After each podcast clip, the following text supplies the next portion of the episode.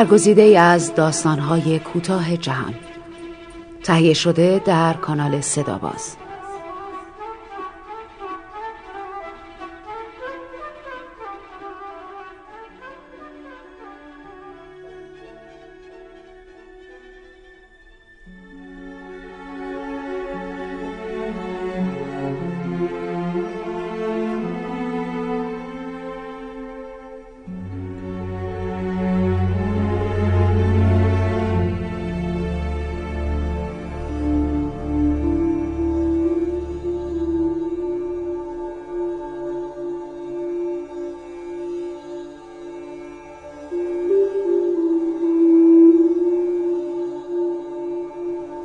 فقط اومدم تلفن کنم.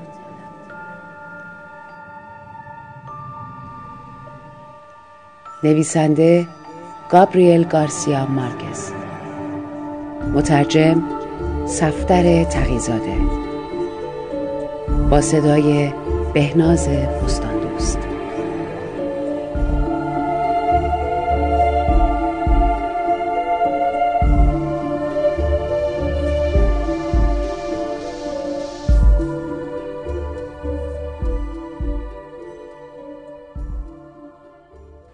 بعد از ظهر بارانی روزی در فصل بهار وقتی که ماریا دولالوس سروانتس داشت تک و تنها با اتومبیل به بارسلون برمیگشت اتومبیل کرایه‌ایش در صحرای مونگروس خراب شد و از کار افتاد. 27 ساله بود. زن مکزیکی عاقل و زیبایی که چند سال پیشتر به عنوان رقاصه کاباره شهرتی به هم زده بود. با شعبد باز کاباره ازدواج کرده بود و قرار بود همان روز چند ساعت بعد پس از دیدار بستگان خود در زاراگوزا یکدیگر را ببینند. یک ساعتی نومیدانه به اتومبیل ها و کامیون هایی که در آن هوای طوفانی به سرعت از جلویش میگذشتند علامت داد تا اینکه آخر سر راننده یک اتوبوس فکستانی دلش به حال او سوخت. با این همه به او یادآور شد آنقدرها دور نمی رود. ماریا گفت اب نداره من فقط می‌خوام خودم رو به تلفن برسونم. راست می‌گفت. می‌خواست فقط به شوهرش خبر بدهد که تا پیش از ساعت هفت به خانه نمی‌رسد.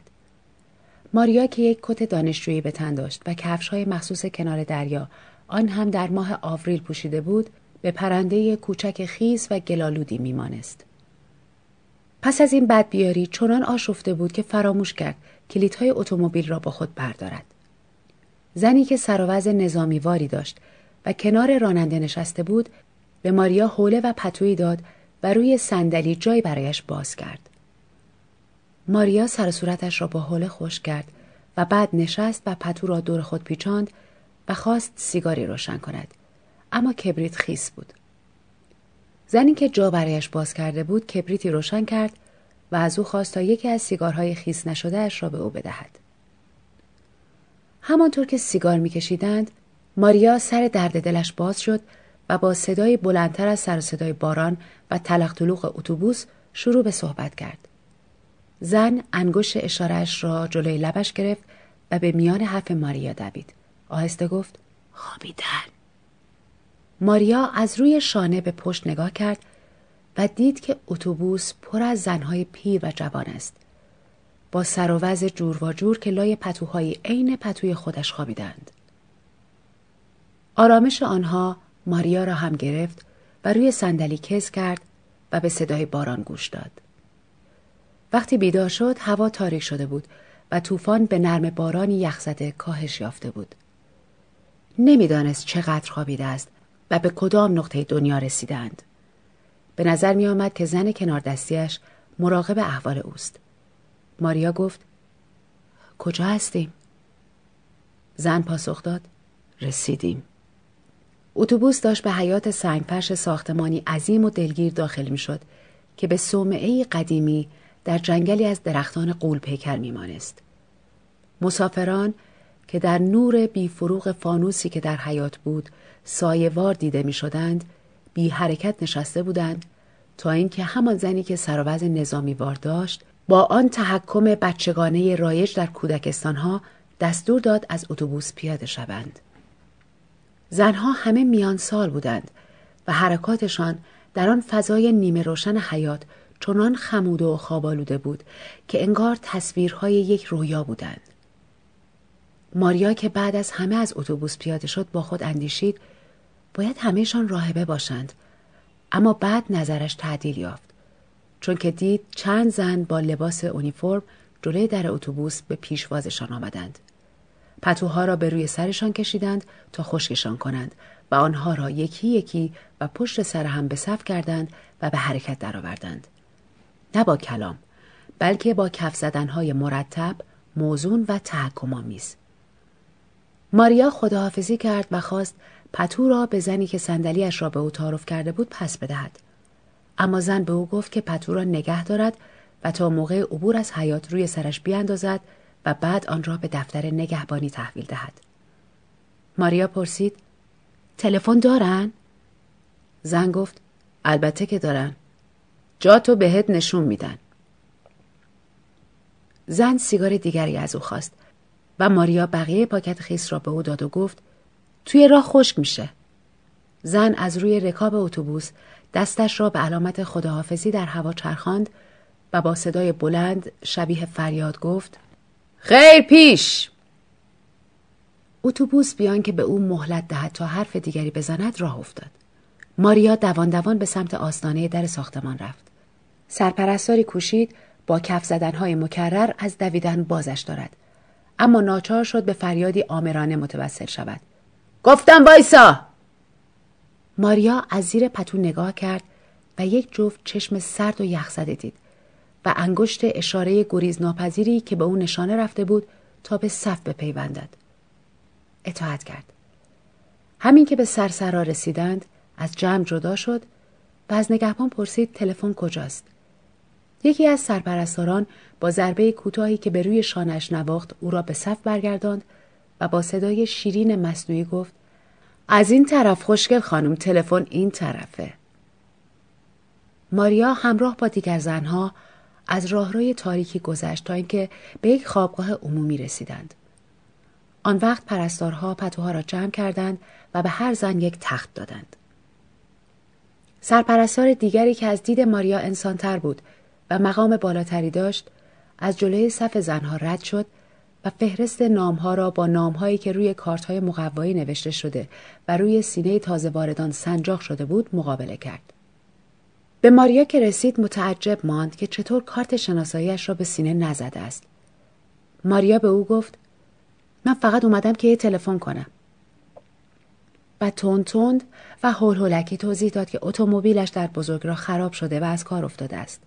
شوهرش که در مهمانی ها شعبده بازی می کند در بارسلون چشم انتظار اوست زیرا تا نیمه شب باید سه برنامه اجرا کند و می‌خواست به شوهرش خبر دهد که نمی‌تواند به موقع خودش را به او برساند حالا ساعت حدود هفت بود.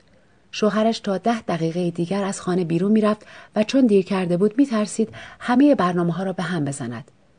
سرپرستار پرسید اسم شما چیه؟ ماریا خیالش راحت شد و آهی کشید و اسمش را به او گفت. اما زن چند بار فهرست را از سر تا ته بازبینی کرد و نام او را در فهرست نیافت. با نگرانی از سرپرستار دیگری موضوع را جویا شد که او هم چیزی برای گفتن نداشت و شانه هایش را بالا انداخت. ماریا گفت اما من فقط اومدم که تلفن کنم. سرپرستار او را با محبتی که چشمگیرتر از آن بود که واقعی باشد تا تخت خوابش همراهی کرد و به او گفت بسیار خوب عزیزم اگه رفتارت خوب باشه می‌تونی به هر کسی که دلت می‌خواد تلفن کنی. اما حالا نه فردا. آنگاه چیزی در ذهن ماریا برق زد و فهمید چرا زنهایی که در اتوبوس بودند طوری حرکت می‌کردند که انگار در ته آکواریومی هستند در واقع داروی آرام بخش گیجشان کرده بود و آن مغز تیر و تار با آن دیوارهای سنگی زخیم و پلکان یخزده در حقیقت آسایشگاه بیماران روانی زن بود. وحشت زده به خارج از خوابگاه هجوم برد اما پیش از آن که به در اصلی برسد سرپرستاری قول پیکر که روپوشی مثل روپوش مکانیک ها به تن داشت با ضربه دست های گندش او را نقش بر زمین کرد و همانجا بی حرکت کف زمین نگهش داشت و دستبندی به او زد. ماریا که از وحشت فکرش از کار افتاده بود به دور برش نگاه می‌کرد. گفت تو رو خدا دست از سرم بردار به روح مادر مرحومم قسم من فقط اومدم یه تلفن کنم تنها یک نگاه به چهره سرپرستار کافی بود که ماریا بفهمد هیچ التماس و درخواستی دل او را به رحم نمی آورد. موجود دیوانهی که روپوش به تن داشت و به خاطر زور فوقلادش به او هرکول خانوم می گفتند. کارش مراقبت از بیماران زنجیری بود و تا کنون با دستهایی که به پنجه های خرس قطبی میمانست و در کشتن اشتباهی آدمها مهارت داشت دو بیمار بیمارستان را خفه کرده بود. معلوم شد که مورد اول تصادفی بود و مورد دوم دلیلش روشن نشد و به هرکول خانم تذکر دادند و به او اختار کردند که اگر موضوع تکرار شود شدیداً تحت بازجویی کامل قرار می گیرد. روایت مورد قبول این بود که این مایه سرشکستگی خانواده نجیب و قدیمی در همه بیمارستانهای روانی سراسر اسپانیا تاریخچه مشکوکی از وقایع تصادفی شپنگیز داشته است. ناچار شدند آمپول آرامبخشی به ماریا تزریق کنند تا شب اول را راحت بخوابد. وقتی پیش از سپیده دم به هوس کشیدن سیگار از خواب بیدار شد، دید مچ دست و پایش را به میله های فلزی تخت خواب بستند. فریادی کشید. اما کسی به سراغش نیامد. صبح در همان زمان که شوهرش نتوانست در بارسلون اثری از او پیدا کند ناگزیر شدند ماریا را به اتاق مراقبت های ویژه ببرند. زیرا در باطلاق کسافت های خودش از هوش رفته بود. وقتی دوباره به هوش آمد نمی‌دانست چه مدت گذشته است. اما حالا ظاهرا دنیا مهد مهرورزی شده بود. کنار تخت خوابش پیرمردی درشتندام با رفتاری صمیمی و لبخندی آرام بخش با دو حرکت ماهرانه دست نشاط زنده ماندن را به او بازگرداند. این مرد مدیر آسایشگاه بود. ماریا پیش از آنکه کلامی بر زبان آورد یا سلامی بکند سیگار خواست. مرد سیگاری روشن کرد و با یک پاکت سیگار که تقریبا پر بود به او داد. ماریا نتوانست از سرازیر شدن اشکش خودداری کند. دکتر با صدای آرامش بخش گفت حالا موقعی اونه که حسابی گریه کنی. گریه برای هر دردی درمانه. ماریا بی هیچ خجالتی بار اندوه خود را سبک کرد. طوری که هرگز نتوانسته بود با اشاق گهگاهی خود در فواصل خالی پس از عشق ورزی این چنین خود را خالی کند. دکتر در همان حال که به حرفهایش گوش می‌داد انگشتان خود را لای موهایش فرو می برد. متکایش را مرتب می کرد تا راحت تر نفس بکشد. با حکمت و ملاحتی که زن در خواب هم نمی‌دید او را از هزار توی بلا تکیفیش گذر می‌داد. این ماجرا نخستین ماجرایی بود که در زندگیش پیش آمده بود.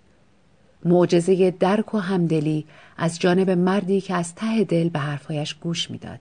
بیان که توقعی داشته باشد تا به پاداش آن با او هم بستر شود.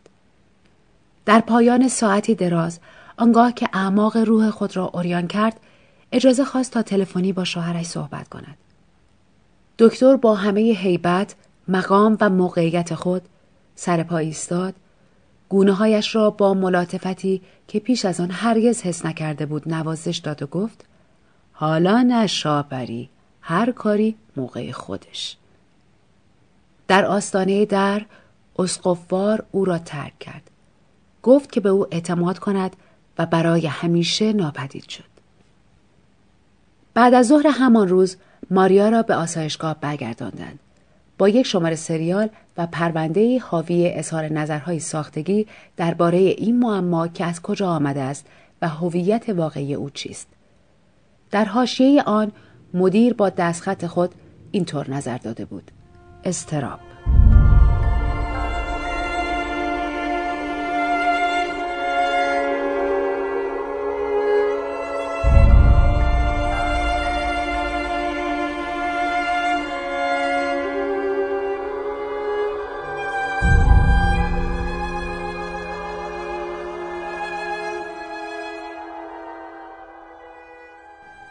درست همان گونه که ماریا پیش بینی کرده بود شوهرش آپارتمان شیکشان را در منطقه هورتا نیم ساعتی بعد از برنامه تعیین شده ترک کرده بود تا به سر قرار قبلی خود برسد. در دوران دو ساله کار مشترک آزاد و بسیار هماهنگشان این نخستین باری بود که دیر کرده بود و مرد پیش خود فکر کرده بود که دلیلش لابد رگبارهای تندی است که در آن روزهای تعطیلات آخر هفته سراسر ایالت را به هم ریخته بود پیش از آن که از خانه خارج شود یادداشتی با ریز برنامه آن شب روی در سنجاق کرد. در مهمانی اول که بچه ها همگی لباس کانگورو به تن داشتند بهترین چشمه کارش برنامه ماهی نامرئی را حذف کرد چون که نمی‌توانست بی کمک زن این برنامه را اجرا کند. مهمانی دوم در خانه زنی 93 ساله بود که روی صندلی چرخدار نشسته بود و افتخار می کرد که در هر کدام از جشنهای تولد سی سال گذشتهش یک شعبده باز تازه شرکت داشته است. مرد چنان در غیبت ماریا ناراحت شده بود که حتی نمی توانست روی ساده ترین تردستی هایش هم تمرکز حواس داشته باشد. در برنامه سوم که هر شب در کافه در خیابان راملاس اجرا می کرد، نمایشی بیروح برای گروهی از توریست های فرانسوی به صحنه آورد که نمی توانستند آنچه را که می دیدند باور کنند زیرا زیر بار اعتقاد به جادوگری نمی رفتند. پس از هر نمایش به خانهش تلفن می کرد و با نومیدی منتظر پاسخ ماریا بود.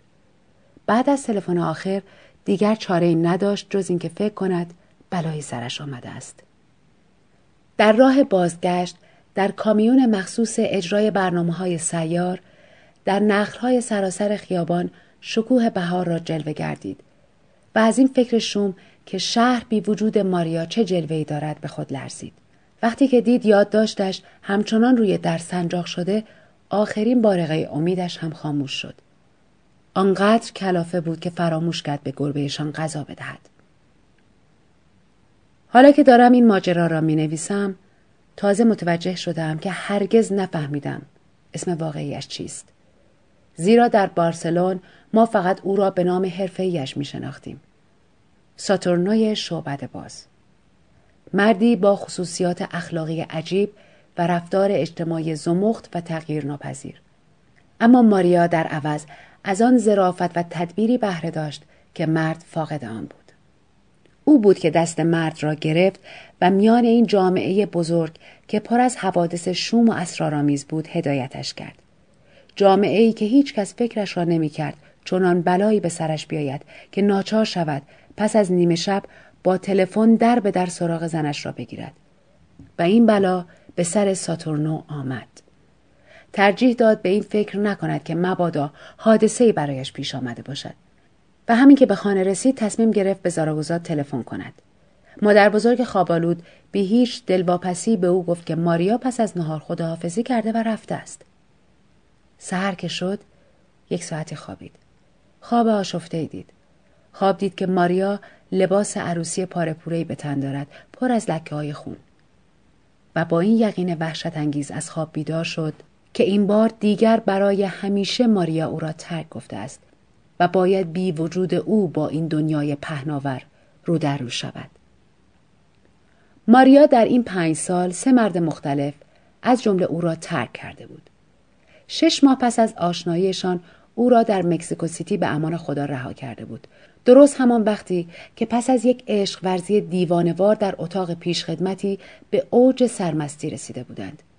یک روز صبح پس از گذراندن یک شب عیاشی وصف ناپذیر ماریا رفته بود. ماریا همه دار و ندارش را هم گذاشت و رفت. حتی حلقه ازدواج قبلیش را همراه با نامه‌ای که در آن نوشته بود عذاب آن عشق پرشور از تحمل او بیرون است. ساتورنو با خود اندیشید که لابد پیش شوهر اولش برگشته است. یکی از همکلاسی های دوران دبیرستانش که پنهانی با هم ازدواج کرده بودند. در حالی که هنوز به سن قانونی نرسیده بود و بعد از دو سال که بیشور عشق با او سر کرده بود رهایش کرد و به سراغ مرد دیگری رفت. اما نه به خانه پدر و مادرش رفته بود و ساتورنو دل به دریا زده به قیمت هر بلایی که به سرش بیاید به دنبال او رفته بود تا بازش بگرداند. هیچ قید و شرطی هم برای زن نگذاشت وعده های فراوان دیگری هم داد بیش از آنچه بتواند به آنها وفا کند. اما با پاسخ دندان شکنی روبرو شد. زن به او گفت عشقها کوتاه مدتند یا دراز مدت؟ و سنگدلانه حرفش را اینطور پایان داده بود عشق ما کوتاه مدت بود. انعطاف ناپذیری زن ناگزیرش کرد تا شکست را بپذیرد. اما در ساعت اولیه بامداد روز همه قدیسین وقتی که مرد پس از حدود یک سال فراموشی عمدی به گوشه تنهایی و بیکسیش برگشت دید که زن روی کاناپه اتاق نشیمن خوابیده است با تاجی از شکوفه های نارنج و شال توری درازی که عروسهای باکره برتن می کنند. ماریا حقیقت را به او گفت. نامزد تازهش مرد زن مرده بی بچه بود که زندگی مرفهی داشت و با این نیت که در کلیسای کاتولیک ها به عقد دائم او درآید ماریا را که لباس عروسی به تن داشت و در محراب کلیسا چشم انتظارش بود رها کرد و رفت. پدر و مادرش تصمیم گرفتند که به هر حال مراسم را برگزار کنند و او نیز با آنها همراهی کرد. رقصید و با دسته های موزیک آواز خواند و مشروب مفصلی نوشید و کور و پشیمان آنجا را ترک کرد تا ساتورنو را بیابد. ساتورنو در خانه نبود اما کلیدها را در گلدان سرسرا پیدا کرد. همانجا که همیشه کلیدشان را میگذاشتند. اکنون نوبت او بود که بیقید و شرط تسلیم شود. مرد پرسید این دفعه دیگه تا چه مدتی؟ زن با خواندن بیتی شعر پاسخ را چنین داد. عشق تا آنجا که دوام آورد جاودانه است. تا دو سال بعد همچنان جاودانه ماند. ماریا انگار عاقل و پخته شده بود. از رویاهای بازیگری چشم پوشید. خود را وقف او کرد. هم در زندگی هم در بستر. در اواخر سال گذشته در مجمع شعبد بازان شرکت جسته بودند و در راه بازگشت برای نخستین بار از بارسلون دیدار کرده بودند. آنقدر از آن شهر خوششان آمده بود که هشت ماه را در آنجا ماندگار شدند. آنقدر موافق طبعشان افتاد که آپارتمانی در محله هورتا خریدند. درست است که پر سر و صدا بود و سرایداری نداشت اما به اندازه داشتن پنج بچه هم جادار بود. خوشبختیشان رشکنگیز بود. تا آن آخر هفته ای که زن اتومبیلی کرایه کرد و به دیدار بستگانش در زاراگوزا رفت و قول داد که تا ساعت هفت بعد از ظهر روز دوشنبه برگردد. تا صبحگاه روز پنجشنبه هنوز خبر و اثری از او نبود.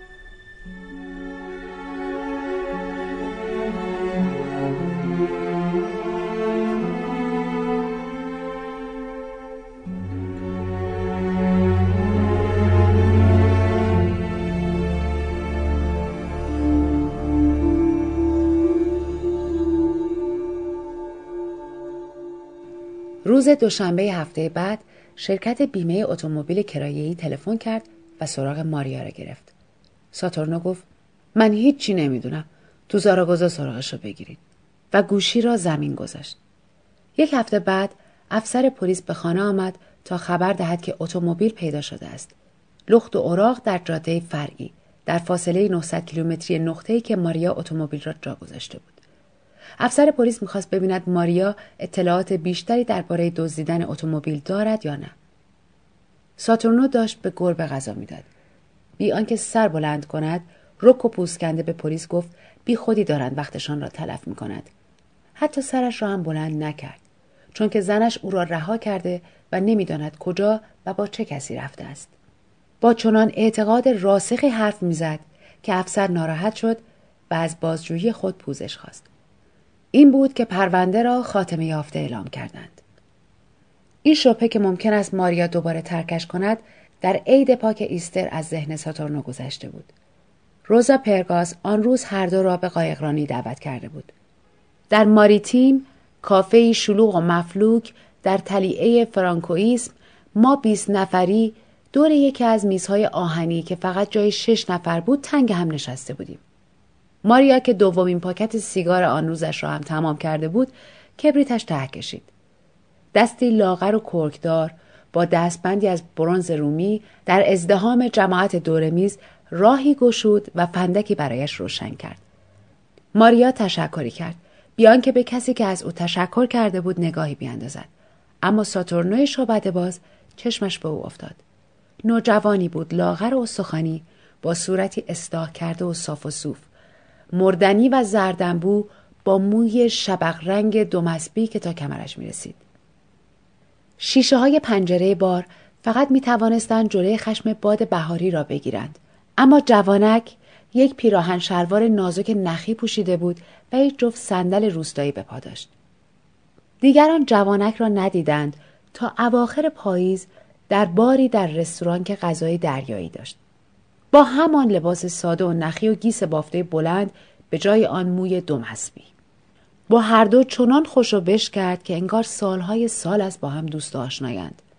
و با آن حرارتی که ماریا را بوسید و آن حرارتی که ماریا جواب بوسش را داد این بدگمانی در ساتورنو بیدار شد که نکند پنهانی همدیگر را می‌بینند ساتورنو روزها بعد بر حسب اتفاق به نام تازه و شماره تلفنی برخورد که ماریا در کتابچه تلفن خانوادگیشان نوشته بود و برق بیرحم حسادت بر او آشکار ساخت که شماره تلفن از آن کیست. پیشینه این شخص مزاحم نیز خود شکش را به یقین بدل کرد. 22 ساله بود. تنها فرزند یک خانواده ثروتمند و دکوراتور ویترین مغازه های شیک با شهرت خفیف همجنسگرایی و با این سوء شهرت شدید که در برابر پول به زنان متعهل دلداری می‌دهد.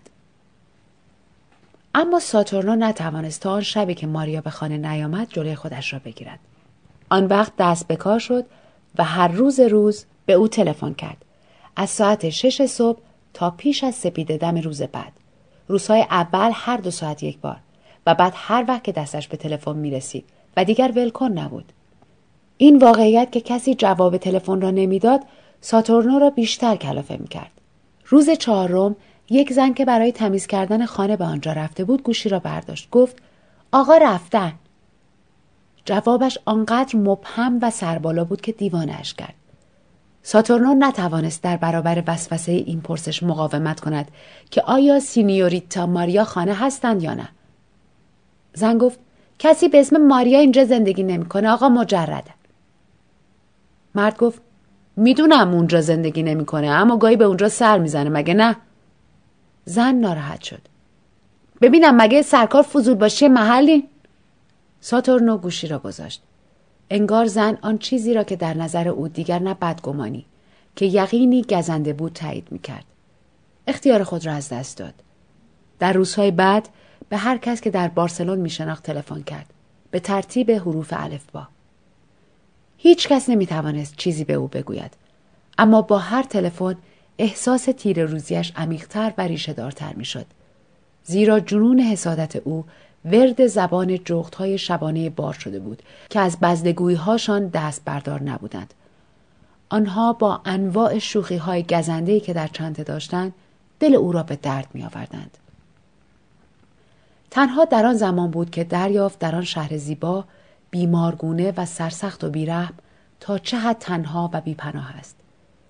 شهری که هرگز نمی‌تواند در آن خوشبخت باشد.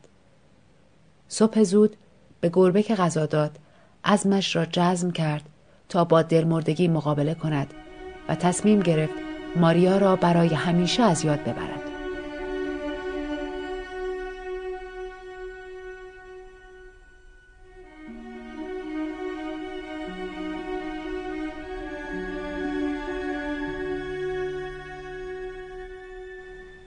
ماریا پس از گذشت دو ماه هنوز نتوانسته بود با رسم و راه زندگی در آسایشگاه کنار بیاید. تنها با نک زدن به سهمیه غذای زندان در آن ظرفهای لبتخت غذاخوری که به میز دراز نتراشیده نخراشیده زنجیر شده بودند خودش را زنده نگه می داشت. با چشمانی خیره به تصویر کلیشه‌ای ژنرال فرانسیسکو فرانکو زل می‌زد که در فضای ملالانگیز آن اتاق نهارخوری تار قرون وسطایی نظارت داشت. روزهای اول در برابر برنامه های یک نواخت و ملالانگیز ساعت شرعی، عبادات صبحگاهی، نیایش ها، دعاهای شامگاهی و سایر مراسم کلیسایی که بیشتر اوقاتشان را پر می کرد مقاومت نشان می‌داد. حاضر نبود در محوطه زمین ورزش توپ بازی کند یا به کارگاهی برود که گروهی از همبندانش با شور و شوق و سخت گوشی سرگرم ساختن گلهای مصنوعی بودند. اما بعد از هفته سوم رفته رفته به زندگی پر جنب و جوش آن سومه پیوست. همچنان که دکترها می‌گفتند همه آنها سرانجام از همین طریق به راه میآیند و دیر یا زود در آن اجتماع ادغام می شوند. مشکل نبودن سیگار در همان چند روز اول با پیدا شدن سرپرستاری که سیگارها را به قیمت خون پدرش با آنها میفروخت حل شد. وقتی که ماریا مختصر وچی را که با خود داشت خرج کرد، بار دیگر بی سیگاری مایه آزارش شد. آنگاه با کشیدن سیگارهای دستپیچی که چند نفر از همبندانش با جمعآوری ته سیگارهای آشغالدانی درست می‌کردند آرامشی یافت زیرا با همان شدتی که همه فکر و ذکرش متوجه تلفن بود هوس سیگار کشیدنش نیز روز به روز بالا می گرفت. بعدها مقداری پول را که از راه ساختن گلهای مصنوعی به دست می آورد صرف خریدن سیگار می کرد و با این کار به آرامشی زود گذر دست می آفد. از همه سختتر تنهایی شبانهاش بود. بسیاری از همبندانش همچون او در آن فضای نیمه تاریک دراز میکشیدند و جرأت نداشتند از جا جنب بخورند. زیرا سرپرستار شب نیز کنار آن در سنگین قفل و زنجیر شده بیدار میماند. با این همه یک شب که دلش سخت گرفته بود با صدایی در این حد که فقط زن تخت خواب بغل دستیش بشنود پرسید الان ما کجاییم؟ همبند بغل دستی با صدای واضح و جدی پاسخ داد. اسفل از سافلین. زنجیر قفلها همچون لنگر یک کشتی بادبانی به صدا درآمد و در باز شد. نگهبان بیرحمشان تنها موجودی که انگار در آن سکوت محض زنده بود شروع کرد از این سر خوابگاه به آن سر قدم زدن. ماریا سخت وحشت زده شد و تنها خودش هم دلیل این ترس را می‌دانست.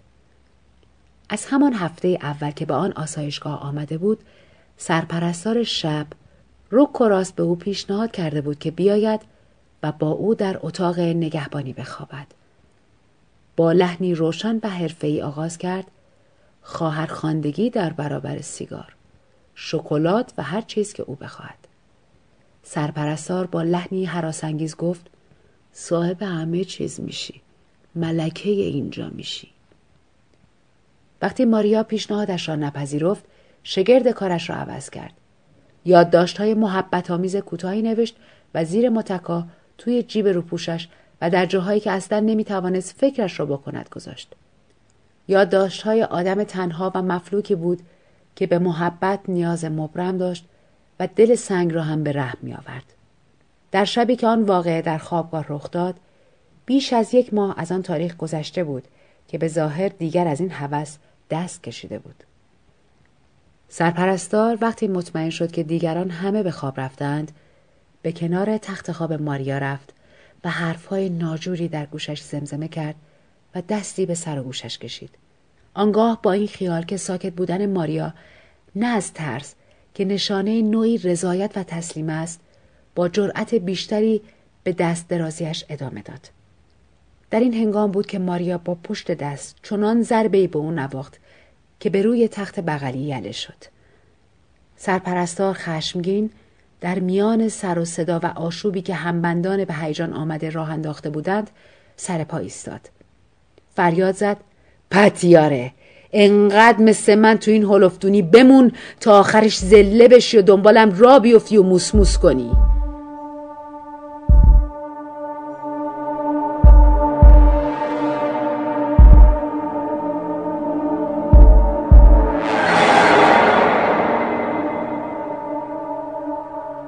تابستان بیان که خبر کند. در نخستین یک شنبه ماه ژوئن فرا رسید. لازم بود تمهیداتی به کار رود. زیرا در مراسم آین اشای ربانی همبندان کلافز گرما روپوش فاستونی سادهشان را درآوردند. ماریا سرگرم تماشای منظره مسک بیماران اوریانی شده بود که مثل جوجه های کور به این سو و آن سوی راه رو میدویدند و پرستاران تعقیبشان می‌کردند. در این آشفته بازار شلوغی کوشید از ضربه های وحشیانه پرستاران در امان بماند و بعد ناگهان خود را تک و تنها در دفتر کاری خالی یافت که صدای زنگ پی در پی تلفن لحنی ملتمسانه داشت. ماریا بی اختیار گوشی را برداشت و صدایی از راه دور شنید. صدای شاد و شنگولی که از تقلید صدای شرکت تلفن هنگام اعلام ساعت لذت فراوان می برد. ساعت چهل و پنج و نود و دو دقیقه و یکصد و هفت ثانیه است. ماریا گفت یخ کنی سگ پدر. خنده کنان گوشی را گذاشت. داشت از آنجا می‌رفت که ناگهان متوجه شد فرصت مناسبی به دست آورده تا یواشکی بگریزد. شش شماره گرفت. با چنان تنش و چنان شتابی که یقین نداشت شماره تلفن منزلشان باشد. صدای مشتاق و غمگین زنگ آشنای تلفنشان را شنید. یک دو سه زنگ. و سرانجام صدای فردی را که دوست داشت شنید. در خانه ای تک و تنها و بی حضور او. الو؟ ناگزیر بود درنگی کند تا بغزی که گلویش را گرفته بود باز شود. آهی کشید. عزیزم جان دلم. اشک مجالش نداد. سکوتی کوتاه و هولناک بود و صدایی که از حسادت میسوخت کلمه پراند. کسافت! و گوشی را محکم بر جایش گفت. آن شب ماریا از خشم تصویر کلیشه ژنرال را از دیوار سالن غذاخوری پایین کشید و آن را با همه قدرت به شیشه های کثیف پنجره‌ای که رو به باغ باز می‌شد کوبید و خود را خونین و مالین به کف زمین انداخت. هنوز چنان خشمی در وجودش می جوشید که توانست ضربه های پرستارانی را که میکوشیدند بی هیچ توفیقی رامش کنند تاب بیاورد تا اینکه چشمش به هرگل خانم افتاد که در آستانه در ایستاده بود و دست به سینه خیره به او نگاه می‌کرد. ماریا واداد. با این همه او را کشان کشان به بخش دیواره های زنجیری بردند. با لوله آب سرد و یخزده ای رویش پاشیدند و التهابش را تسکین دادند. و یک آمپول آرامبخش هم به رانش تزریق کردند. بر اثر آماسی که از تزریق آمپول ایجاد شده بود نمی توانست درست راه برود. آن وقت ماریا متوجه شد که برای گریختن از این جهنم دره حاضر است به هر کاری دست بزند. هفته بعد وقتی او را به خوابگاه برگرداندند پاورچین پاورچین به اتاق سرپرستار شب رفت و در زد. آنچه ماریا پیشا پیش از سرپرستار می‌خواست این بود که پیام او را به شوهرش برساند. سرپرستار پذیرفت به شرطی که روابطشان کاملا سری بماند و انگشتش را به شکلی تهدید کننده به سوی او نشانه گرفت. اگه کسی از این موضوع بویی ببره کارت ساخته است.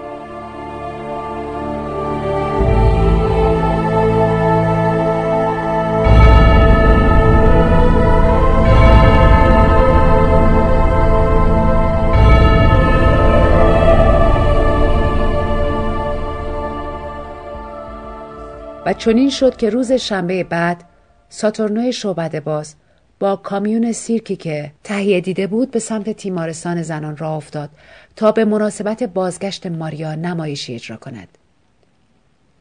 مدیر شخصا در دفتر کار خودش از او استقبال کرد. دفتری که همچون یک کشتی جنگی تمیز و بسیار مرتب بود و گزارش دلسوزانه ای از وضع همسرش در اختیار او گذاشت. کسی نمی‌دانست زن اصلا از کجا یا کی و چگونه آمده. چون که نخستین اطلاعات مربوط به ورود ماریا همان فرم پذیرش رسمی بیمارستان بود که خود او پس از مصاحبه با او برای منشیش دیکته کرده بود. بازجویی و تحقیقی هم که همان روز شروع شد ناقص از کار درآمد. با این همه آنچه بیش از هر چیز مدیر را به حیرت انداخته بود این بود که ساتورنو اصلا چگونه از محل همسرش باخبر شده است. ساتورنو برای اینکه سرپرستار لو نرود گفت شرکت بیمه به من اطلاع داد. مدیر که قانع شده بود سر تکان داد. گفت نمی‌دونم این شرکت های بیمه چگونه از همه چیز سر در میارن. به پرونده‌ای که روی میز سادهش بود نگاه کرد و اینطور نتیجه گرفت. به تنها چیزی که یقین داریم اینه که وضعش وخیمه. حاضر بود اجازه ملاقاتی با رعایت احتیاطهای لازم به او بدهد مشروط بر اینکه ساتورنای شعبده باز قول دهد برای خاطر همسرش هم که شده مقرراتی را که به او یادآور می شود بیچون و چرا رعایت کند. مهمتر از همه چنان رفتاری با زن در پیش گیرد که از تکرار موج و حمله های عصبی او که روز به روز شدیدتر و خطرناکتر می‌شد جلوگیری شود. ساتورنا گفت عجیبه. همیشه زودرنج و جوشی بود اما تعادلش رو کاملا حفظ می‌کرد. دکتر با دست حرکت دانشمندانه ای کرد. گفت تو آدمی رفتارایی هست که سالهای سال همچنان نهفته میمونه و بعد یه روز به ناگاه بروز می‌کنه. روی هم رفته جای خوشبختیه که کار اون بر حسب اتفاق به اینجا کشید. چون ما در این موارد ها تخصص کامل داریم. آنگاه در مورد حساسیت عجیب ماریا به تلفن به او هشدار داد. گفت اونو بخندون و سرگرمش کن. ساتورنو با شادمانی گفت خیالتون راحت باشه دکتر. این کار تخصص منه. اتاق ملاقات که ترکیبی از سلول زندان و اعترافگاه کلیسا بود جارچی خانه سومعه بود. ورود ساتورنو آنچنان که هر دو انتظار داشتند شور و شوقی شدید بر نینگیخت ماریا وسط اتاق ایستاده بود. کنار میز کوچکی با دو صندلی و یک گلدان خالی بیگل. آشکار بود که می‌خواست برود. با کت قرمز رنگی که به تنش گریه می‌کرد و یک جفت کفش ناجور که به او صدقه داده بودند. هرکول خانوم در گوشه ایستاده بود. تقریبا نامرئی دست به سینه.